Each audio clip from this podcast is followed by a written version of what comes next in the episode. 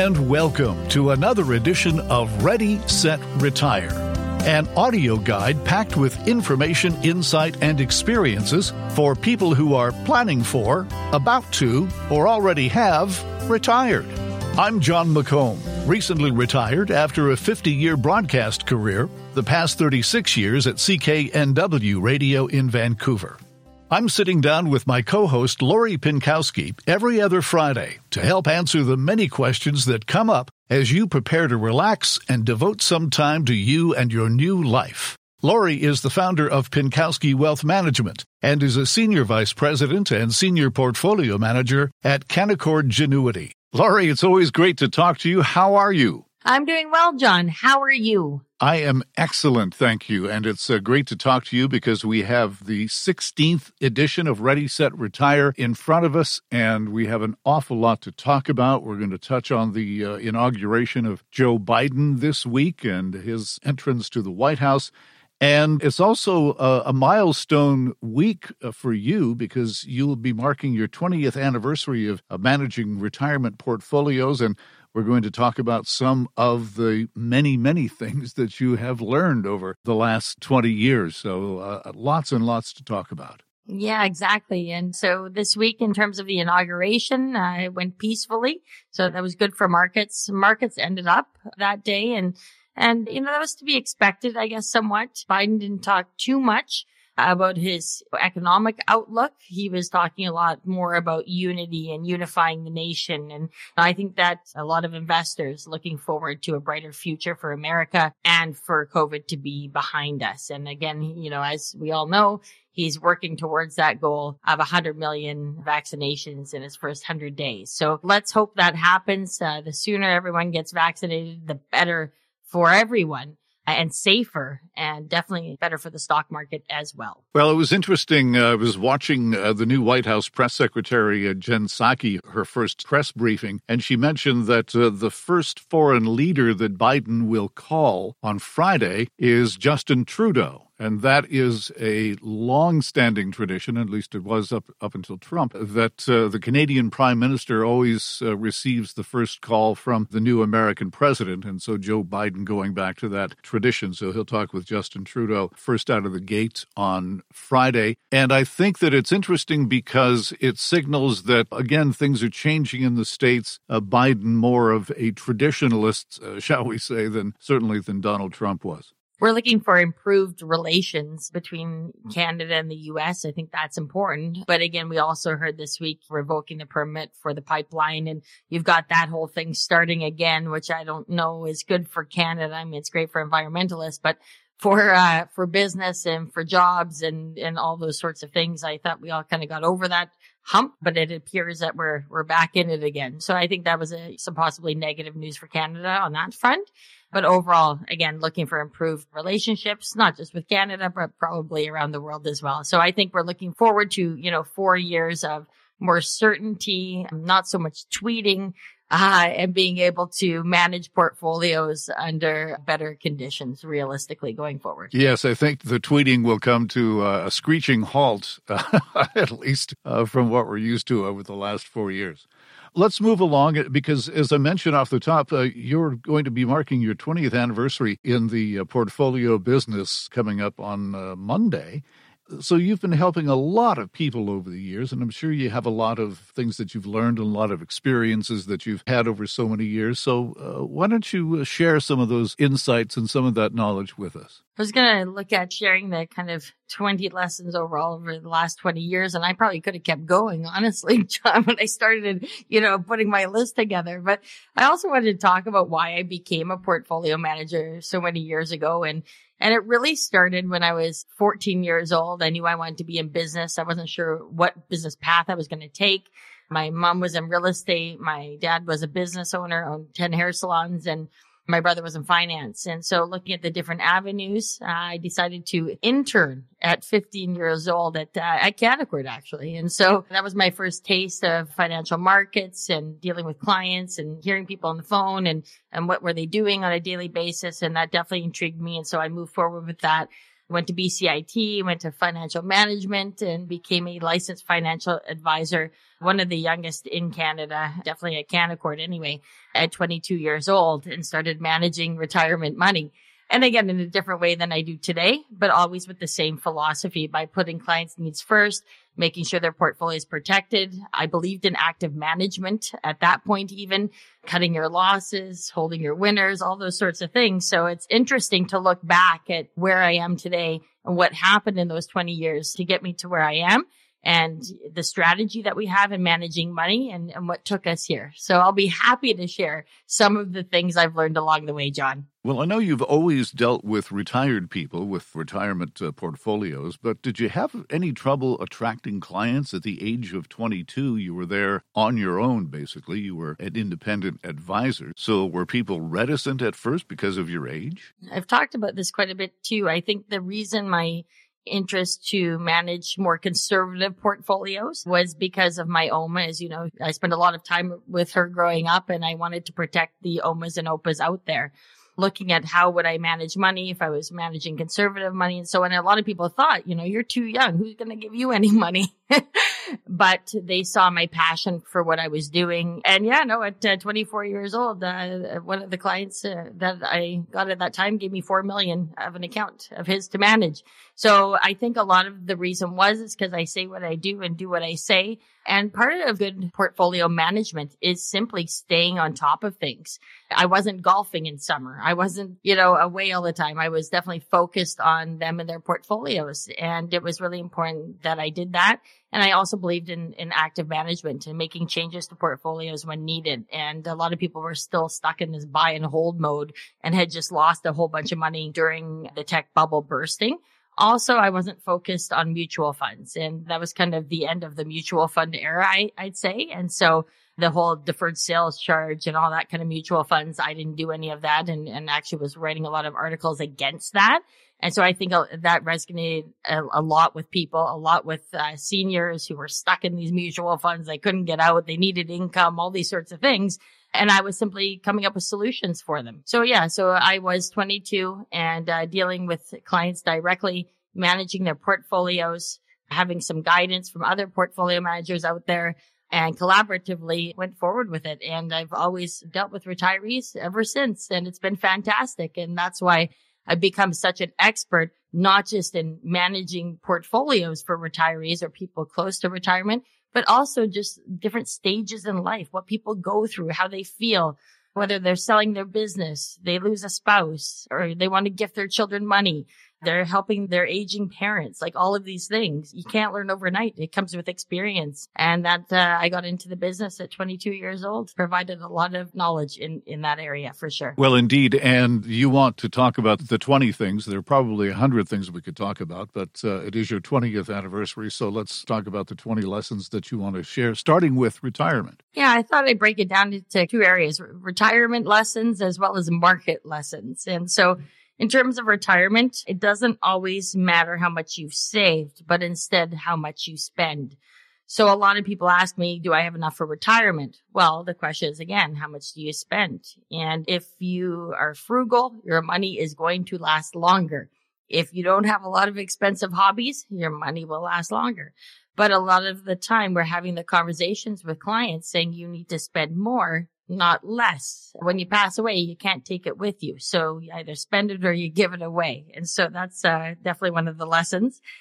Also, a, a retirement plan lowers blood pressure if you're worried about the next stage in life. And I literally have had clients, two of them say that their blood pressure was coming down as we were going through their financial plan because you know, people are generally worried about these things and they don't really know who to turn to. There's a lot of financial advisors who just manage money and don't answer any of these questions, which is just shocking to me.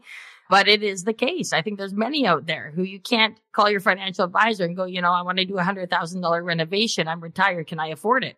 Well, those kinds of questions matter. And I think, you know, 50% of the time, those are the questions my team is answering for our clients. It's not, should we buy Bank of Montreal stock and sell TELUS. I mean, that's what we're paid to do, right? I would say if we don't know more than you, uh, you should fire us. So again, we're handling the portfolio stuff and we want you to be able to come to us with all the other questions that you have. So again, financial plans, they help. They're again very detailed. They're personalized. They talk about you and your life and your family and everybody should have one. Well, and I was speaking with someone earlier today. We're talking about I retired from the radio business a year ago, uh, December, and here I am still sitting in front of a microphone and, and talking to people and using my voice. And it's, I guess it's become kind of a hobby and it's just something that I know. And, you know, I could never just sit in the corner and read a book and be retired and not do this. Uh, as long as my voice holds up, why wouldn't I? And I think a lot of people are like that. They don't want to quote unquote retire and just sit around and, and do nothing. In fact, I think it's bad for you. Yeah, it is. I mean, you want that mental stimulation, right? And so also what I've seen is many in retirement are, are busier than when, when they were working pre COVID, I would say. And I'm sure after COVID, things will return to some sort of normal or to normal. This third on my list, retirees who are happiest that I've seen still have goals and maintain hobbies either with your spouse or without your spouse, I would say too, which is kind of interesting. I think there's a big fear when somebody retires that they're going to be home all the time. the spouse that maybe is already retired or who has been a homemaker possibly isn't sure what it's going to be like when both people are in the house full time all the time. And maybe Jon, you went through that as well. So it's important to have your own thing going on for sure. And Jon, you definitely um, have taken retirement in stride and, uh, and, you know, continue doing what you love doing. And that's, uh, you know, using your voice to communicate with people. And you do such a stellar job at it that we're happy that you continued. I'm so happy you continued. Well, thank you. I appreciate that very much. Uh, you mentioned earlier the whole idea of spending money. You know, a lot of folks are frugal and by nature they don't want to spend a lot of money. And so how do you kind of nudge people in the direction of, of maybe spending a little bit more if, as you say, you can't take it with you? This is number four on my list. It's it is difficult for many people, at least people I deal with, 60 to 95, to spend as they're just frugal by nature, as you were saying, Jon, because people have a relationship with money and it usually comes from their childhood and how they were raised. And there was someone I was speaking to that really had a fear of losing it all at some point and wanted to keep a lot of money in GICs. And this was the question I put out was, what is your relationship with money and why are you so fearful about this situation? And she explained that, that she was growing up in an environment where it was difficult. You know, maybe her parents weren't good with money. They didn't have a lot. And I come by that quite a bit. Now, parents didn't have a lot of money. And so people are generally worried that this could happen to them, even though they may have millions of dollars in their accounts. And so I take that seriously because I want to understand why they are the way they are so that I can better communicate uh, what we're doing and to ease their worries and their anxieties because there's two parts about managing money. One is you want to do it right and manage the way that you should. But number two is you also want to be able to communicate what you're doing to clients so that they can sleep at night. Number five on your list, not everyone wants to leave a bunch of money to their, their children, which is which is rather blunt, I guess. But well, I am a little blunt, Jon. I think that's I think that's why I've been on the air so long. Yeah. Um, you know, but not every you're blunt too. You know, um, you're definitely right. Not everybody has a goal of leaving a lot of money to their children. I think that there's two kind of different generations. People who are in their kind of 80s and 90s want to leave as much as possible. People in their 60s and 70s are going, you know what? I'm going to spend what I spend. I want to enjoy retirement and whatever's left is left. I think that is a big conversation that I have with people and, and I fully understand it. I mean, you've worked hard your whole life to earn this nest egg and now it's time for you to enjoy it. And a lot of people view it as, you know, maybe I'll spend what's in my accounts and the house. It's a big asset. It's a tax free asset to their estate. And a lot of people end up leaving that to their children. So they're still leaving something, just not everything. Let's put it that way. Number six is a series when losing a spouse at any time in life is a difficult thing, but it's important to have a strong support system. And I'm sure that you've seen this many, many times. Definitely. It's always such a difficult situation.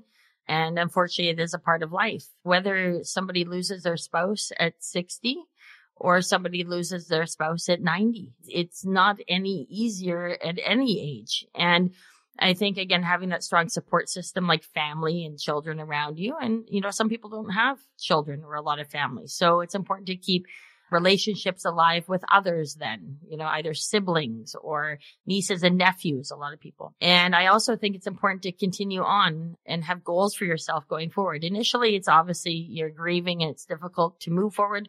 But then I see people change, right? They get adjusted to life without their partner. And I think one of the biggest things that I see is travel becomes very difficult because you're used to traveling with someone. And for me, even, you know, my mother-in-law lost her husband or my husband lost his father. And, you know, we took her traveling with us when, whenever we could, you know, no matter where we were going, you know, why don't you come with?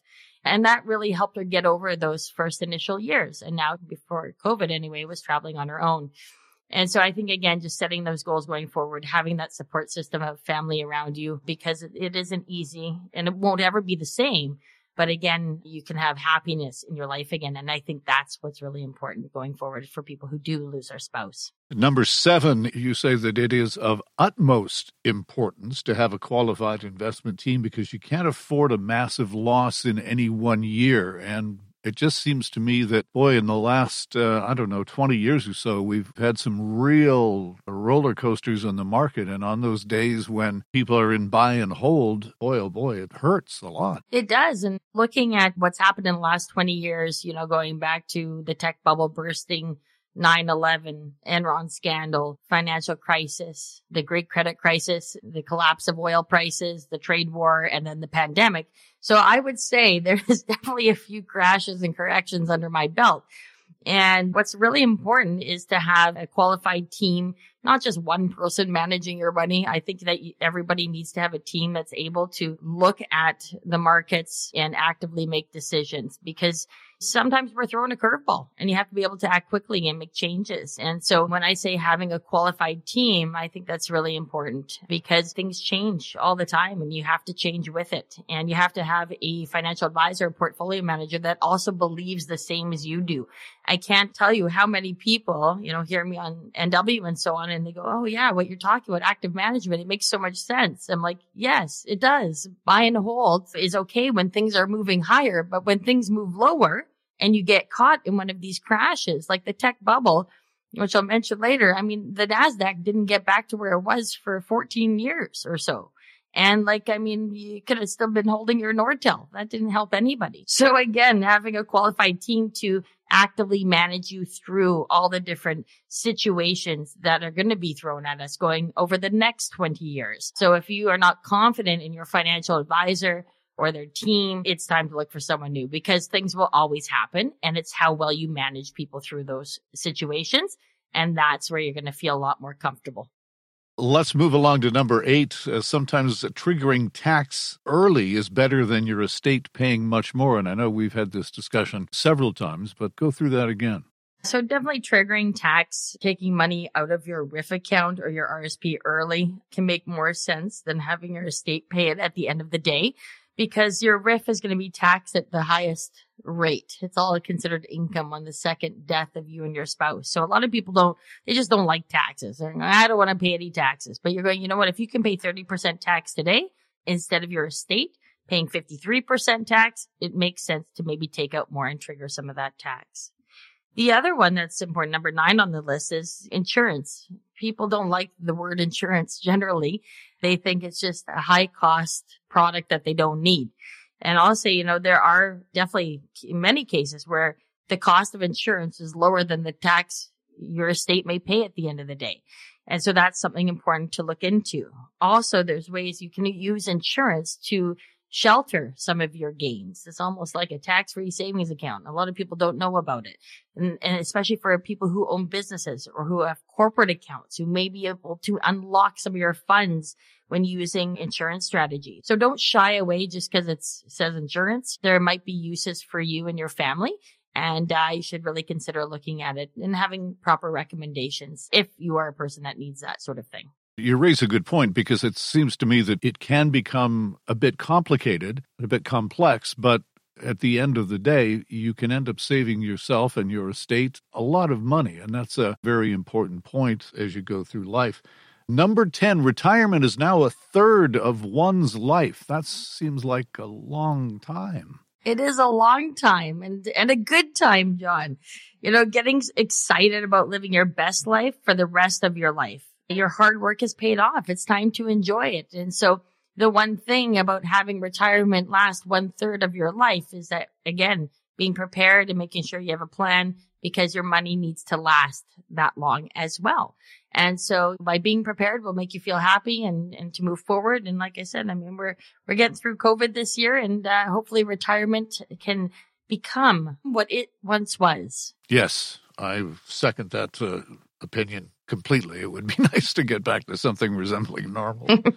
Let's move along and talk about uh, what you've learned over the years regarding the markets. And we've been talking about the last uh, 20 years, certainly a lot of ups and downs, but talk about the active management part of this, because to me, it just makes so much more sense than a, a simple buy and hold. Being a true active manager where we are making important decisions to protect clients' money when markets are tough has aided in much lower volatility for our clients as well as providing stable returns over the past 20 years. You know, buy, hold and hope has led many investors into feeling a sense of security that doesn't really work. And again, as I said previously, when markets are going up, it works. It's great. Everyone's happy. They're making tons of money. But there will be times when markets come down. And by being an active manager, we've been able to kind of cushion the blow when markets come down. And usually all the effort that we put in raising cash when things are uncertain has allowed the portfolios to have a, maybe a decline of one third of what the stock market does.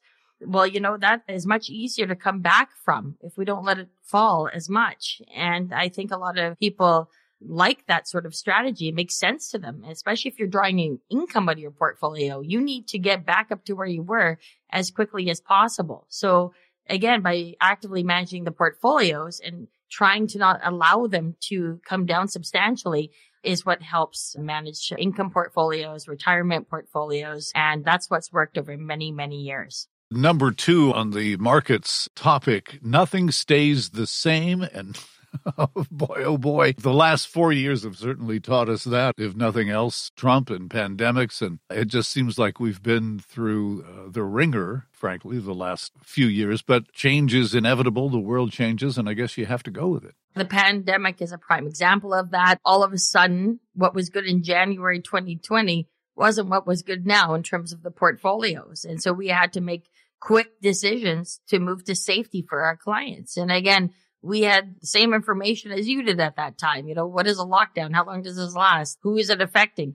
But what I do know when markets start to react like that, down a thousand points, down a thousand points, you're going to start getting a pure panic play here and putting some cash aside to cushion that blow really helped us get back to where we were a heck of a lot sooner. Also, number three on that list, make sure you don't continue to look in the rear view mirror when markets are improving. You know, the world has gotten over everything in history, actually. You know, it just matters how long did it take. So you need to recognize the signs or, or what I recognize as signs of a turnaround and you don't want to miss the boat. And what we looked at last April when we started putting money back to work, like that first week of April, there was a bazooka of worldwide stimulus thrown at the stock market, thrown at the economy, thrown at people. And that really got us excited to get back in. But I'll tell you, Jon, there weren't a whole lot of people that were going, Lori, good job. Yeah, you should be buying stocks right now. Things look fantastic out there.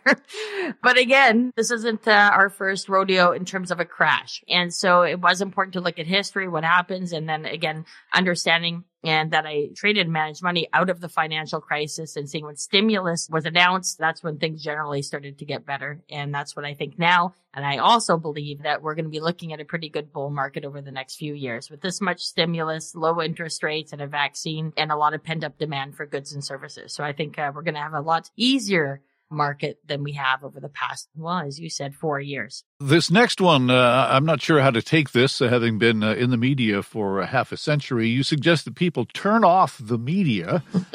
Uh, you are in the media.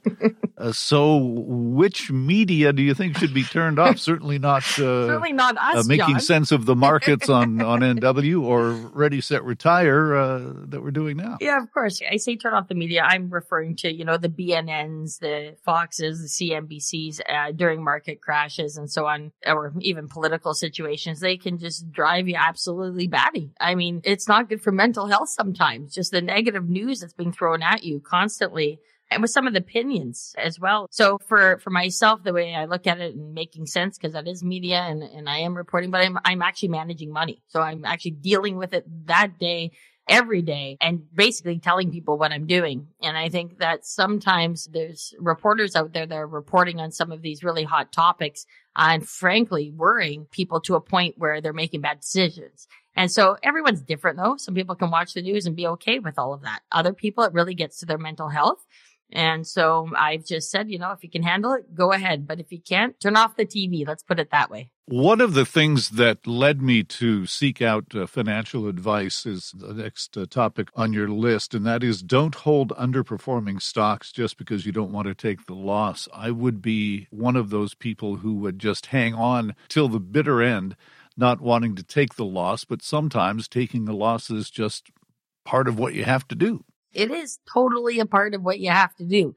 I mean, if you've been a person that could pick hundred percent of your holdings and they've all gone up, then you should win an award because that doesn't happen, right? I mean, they often say if you can choose 70% of your holdings and they're the right picks, that's, that's good news. You're going to end up having good performance. So again, if the stock or sector is declining, then you may have to throw in the towel at some point.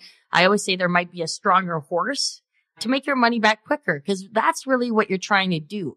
Maybe try to avoid the ego a little bit, right? People want to try and be right. So that's why they hold the stock, hoping that it turns around and goes back up. And that's will validate how smart they are or your financial advisor.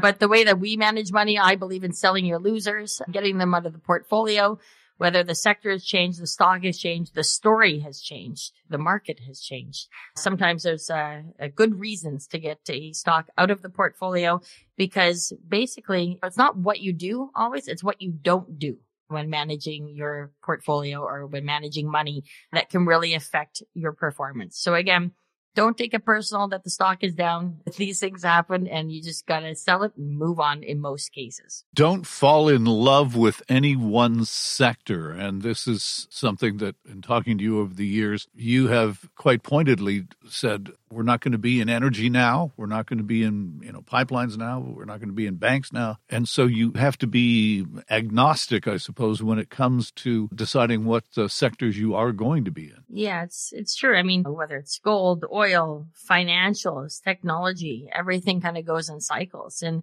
you have investors bringing up kind of the flavor of the day sometimes, you know, Bitcoin, what's happening there? Or technology or Tesla is a big one lately what you really have to look at is where are we in the economic cycle? What do we see going forward? Where are interest rates going? Where are we are in terms of the recession and coming out of it. And that's really what's important. So you don't want to ever fall in love with any one area. I think in Canada, it's banks. You know, people just love banks and, and banks have done well since the vaccine was announced based on the idea that we're going to return to economic growth.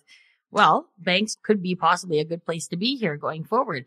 But again, they're not always good. Think about the financial crisis. I mean, a lot of these financial stocks were down 60, 70%.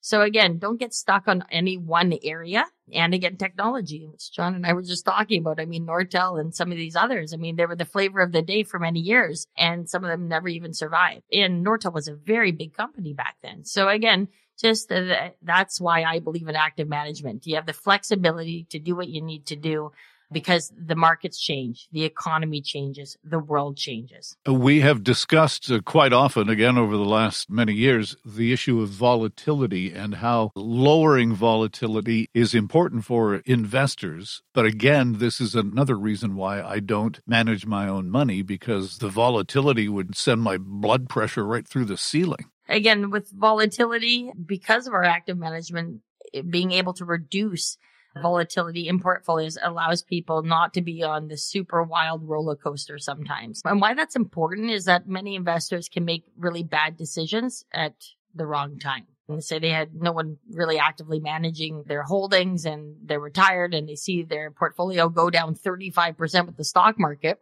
because there's no active management buy and hold.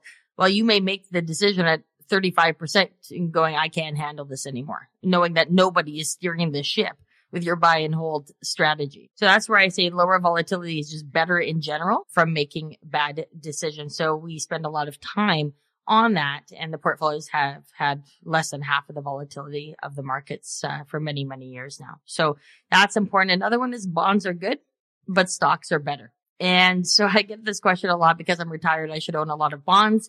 No, you own a lot of bonds depending on what's happening with interest rates, not always just because of where you are in life and what stage. So stocks have outperformed bonds over the long term. Again, some of my longest term clients because they didn't want to own bonds and they may have been in their 70s and 80s and they had much higher returns than those that wanted to own fixed income. So the range could be eight, nine percent over many, many years. If you didn't have high exposure to fixed income, if you have bonds in your portfolio, you may be more at this five, six, seven percent range. So again, it's just having those conversations with people and just recognizing stocks don't have to be scary if you have a good captain steering the ship. And then number nine, Jon, politics. I mean, we talk a lot about politics. Politics is a short-term problem in the stock market people get so fanatical, especially the last four years over Trump and what he's doing. And it's important and it worries people. And I get that. But realistically, like an election, for example, and you and I've talked about this many times, it's not going to take down the stock market. It's going to cause volatility for a few weeks, maybe a few months, but you don't have to worry about things going to zero because a Democrat got in or vice versa. And so I think there's been too much weight put on politics in the last few months anyway. Yes. Uh, people being really worried about this transition. And, you know, the fact of the matter is that Trump was seen as good for the economy and good for investors. And so from that vantage point, it wasn't all bad. And Biden in there now, Democrat, wants to spend a trillion plus on the COVID situation. And so the first thought that comes to my mind is, well, okay, but as always, how are you going to pay it back or will it ever be paid back? And that's where the politics part of it comes in for a lot of people. Uh, last but not least, let's talk about market corrections because they happen and you say that they are normal and people shouldn't freak out about them. They should get excited about them and use them to their advantage. You know, historically, markets have had two 10% corrections a year. So you got to get used to it. You got to live with it. If it doesn't have a correction, you might get a little worried at that point because the longer the markets go without a correction, usually the bigger the decline may be. So make volatility your friend a little. And that's what I've learned in terms of managing money for people is that uh, you want to sometimes look at those corrections and take advantage of them and add positions that maybe you wouldn't have been able to have markets continued higher. So it's really just important for us, for me to be on top of the news and what's going on around the world and making quick decisions, well thought out decisions for the portfolios to ensure the safety of all the money that I'm managing, especially for those that are retired and again, because I focus more on the conservative side of portfolio management, it's just really important to be on top of things and uh, be active and make changes for people and just being ahead of the curve. I think that that is what has helped over the past 20 years. Again, we've been through so many different situations, you know, whether it's in markets or where I've helped in terms of personal situations over the last 20 years for those that are retiring or who are already retired. And I'm proud of the work that myself and my team have done. And I enjoy what I do every single day. And people ask me, how do you get through times like last March? And I often say I'm built for this and I've wanted to do this my entire life. And I've been doing it now for 20 years. So not that I don't worry when things are bad, but I'm able to make logical decisions and be able to communicate that with clients, I think. And that's why I am where I am 20 years into it.